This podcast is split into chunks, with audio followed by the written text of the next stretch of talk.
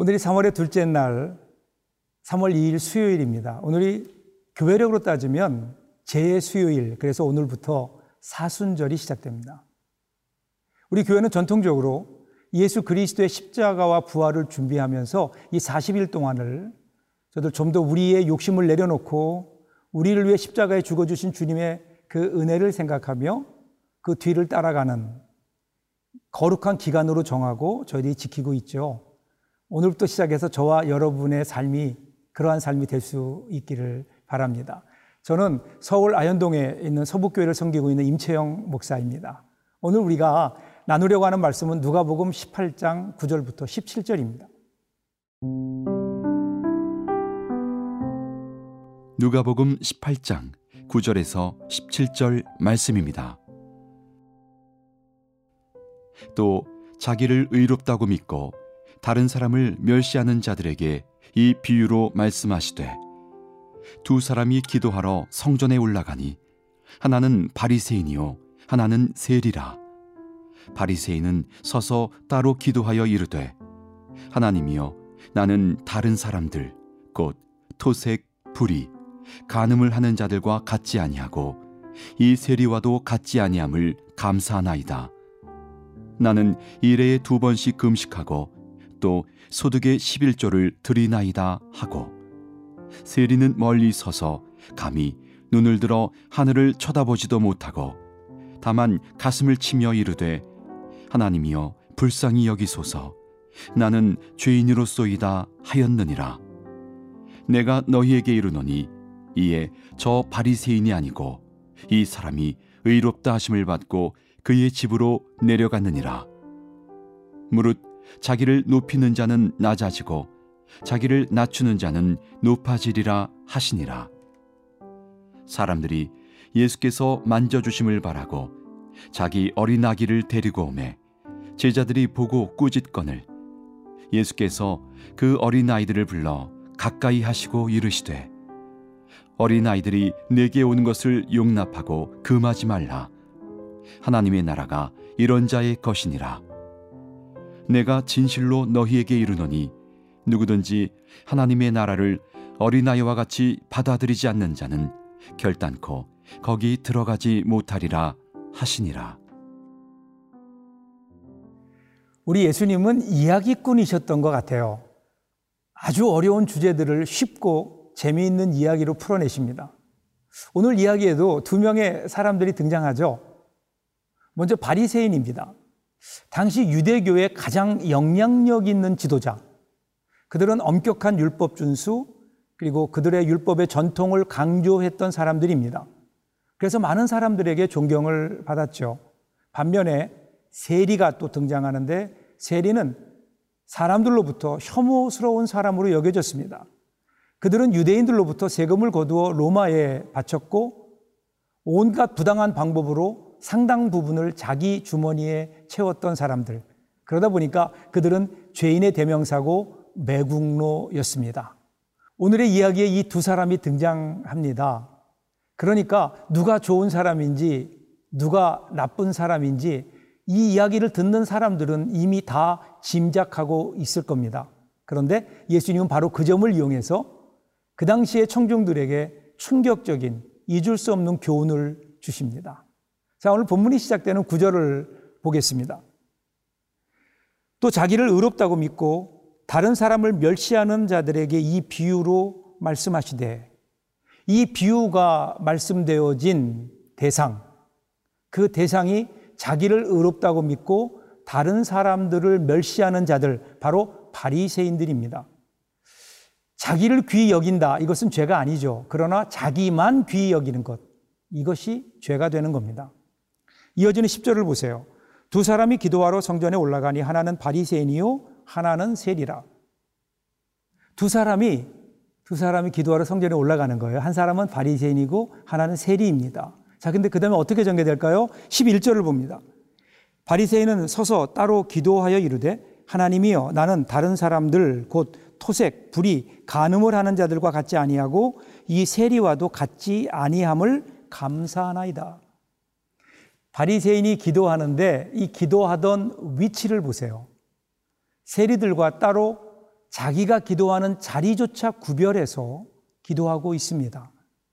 그리고 11절에 보면 두 번씩 반복되어 등장하는 단어가 있는데 같지 아니하고 나는 다른, 다른 사람들 토색, 불이 가늠하는 자들과 나는 같지 않습니다.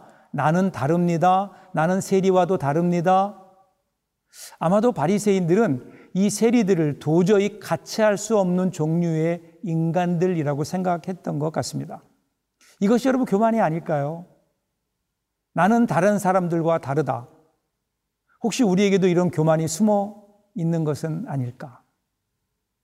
12절도 보세요. 나는 일회에 두 번씩 금식하고 또 소득의 11조를 드리나이다 하고 11절부터, 11절부터 반복되어 나오는 단어가 있어요. 바로 나라는 단어입니다. 우리 성경에는 번역상 두 번밖에 나오지 않지만 원문에는 훨씬 더 많은 나라는 단어가 계속해서 나옵니다.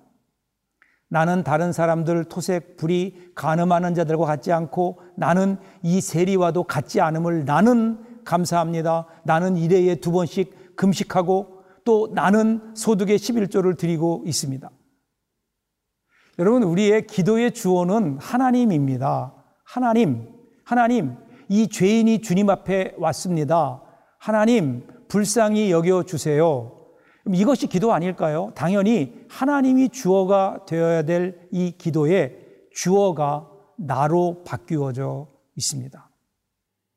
기도는 우리를 변화시킵니다. 기도하면서 우리는 하나님의 사람으로 변화되어 가는데 그런데 어떤 사람들은요, 아무리 기도해도 안 변해요. 그것은 기도가 뭔가 잘못되었기 때문에 그렇습니다. 기도 속에서 내 속에 있는 부조리, 내가 숨기고 있었던 상처들을 살아계신 하나님 앞에 그대로 드러내놓고 하나님의 도우심과 자비와 긍휼을 구할 때 그때 하나님의 회복과 치료의 손길이 임하게 되죠. 그러면 당연히 그 사람 속에는 삶의 변화가 있습니다. 그런데 변화가 없는 사람은요, 기도하면서도 자기를 숨기고 있는 거예요. 아니, 자기를 숨길 수 있다고 착각하는 사람들. 하나님 앞에서조차 교만했던 사람들. 오늘 그 사람들이 바로 바리새인들의 모습입니다.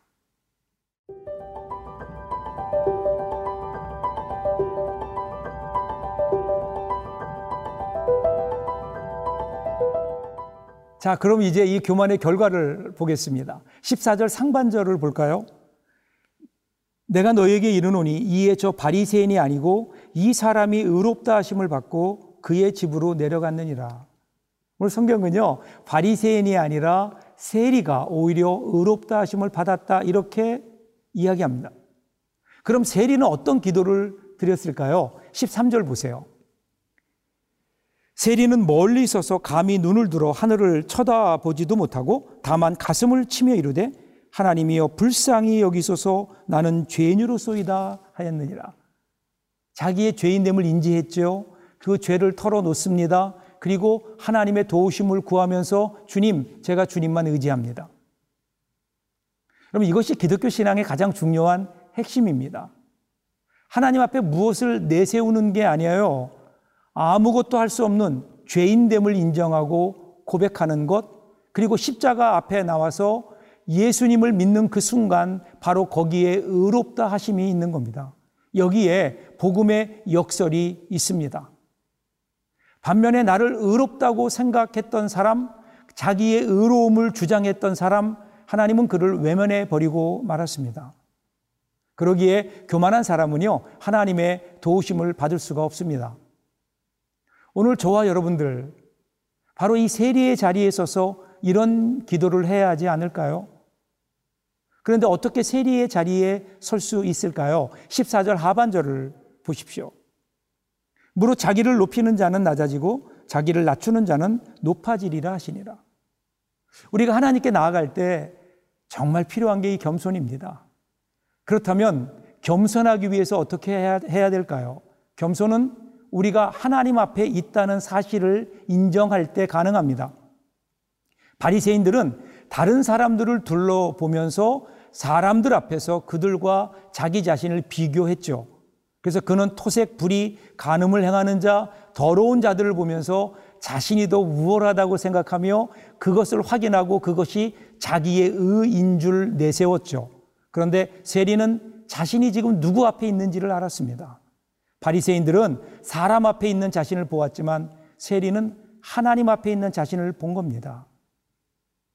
우리는 우리가 누구 앞에 있는가를 제대로 알아야 됩니다.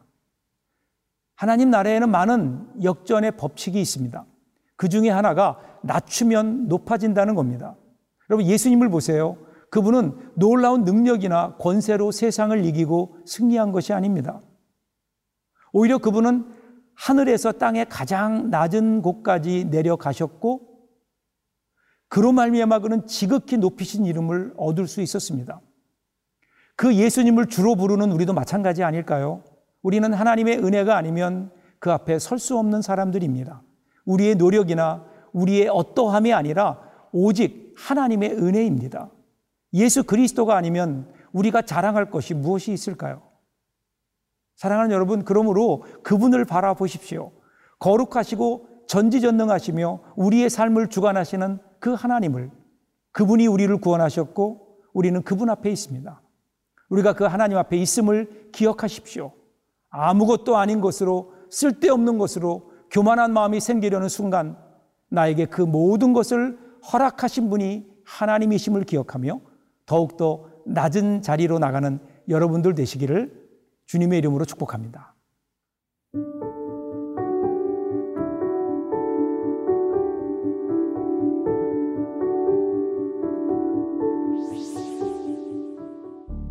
하나님 아버지, 오늘도 우리는 믿음으로 방주를 지은 노아처럼 묵묵히 주어진 분량의 삶을 살아내며 말씀으로 세워가게 하옵소서. 또한 그런 삶을 살아가는 길에서도 스스로 의로운 자로 여기지 않게 하시고 날마다 빈 마음으로 아버지 앞에 내어놓으며 예수 그리스도의 의만이 유일한 우리의 소망임을 고백하게 하옵소서. 예수님의 이름으로 기도합니다. 아멘.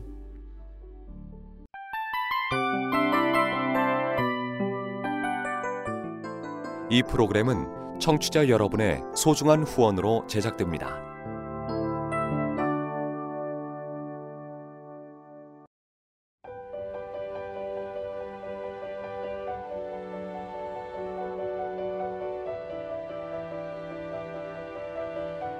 세상에는 수많은 교회들이 있지만 더 깊이 있는 말씀 강해를 찾기 위해 크기로만 교회를 선정하지 않습니다. 보다 좋은 영적 콘텐츠를 더 많이 나누기 위해 방송비를 받지 않습니다. 1년 365일 복음만 전하고 싶어서 우리는 광고를 하지 않습니다. 온누리의 복음을 땅끝까지 CGN TV와 함께 땅끝 성교사가 되주세요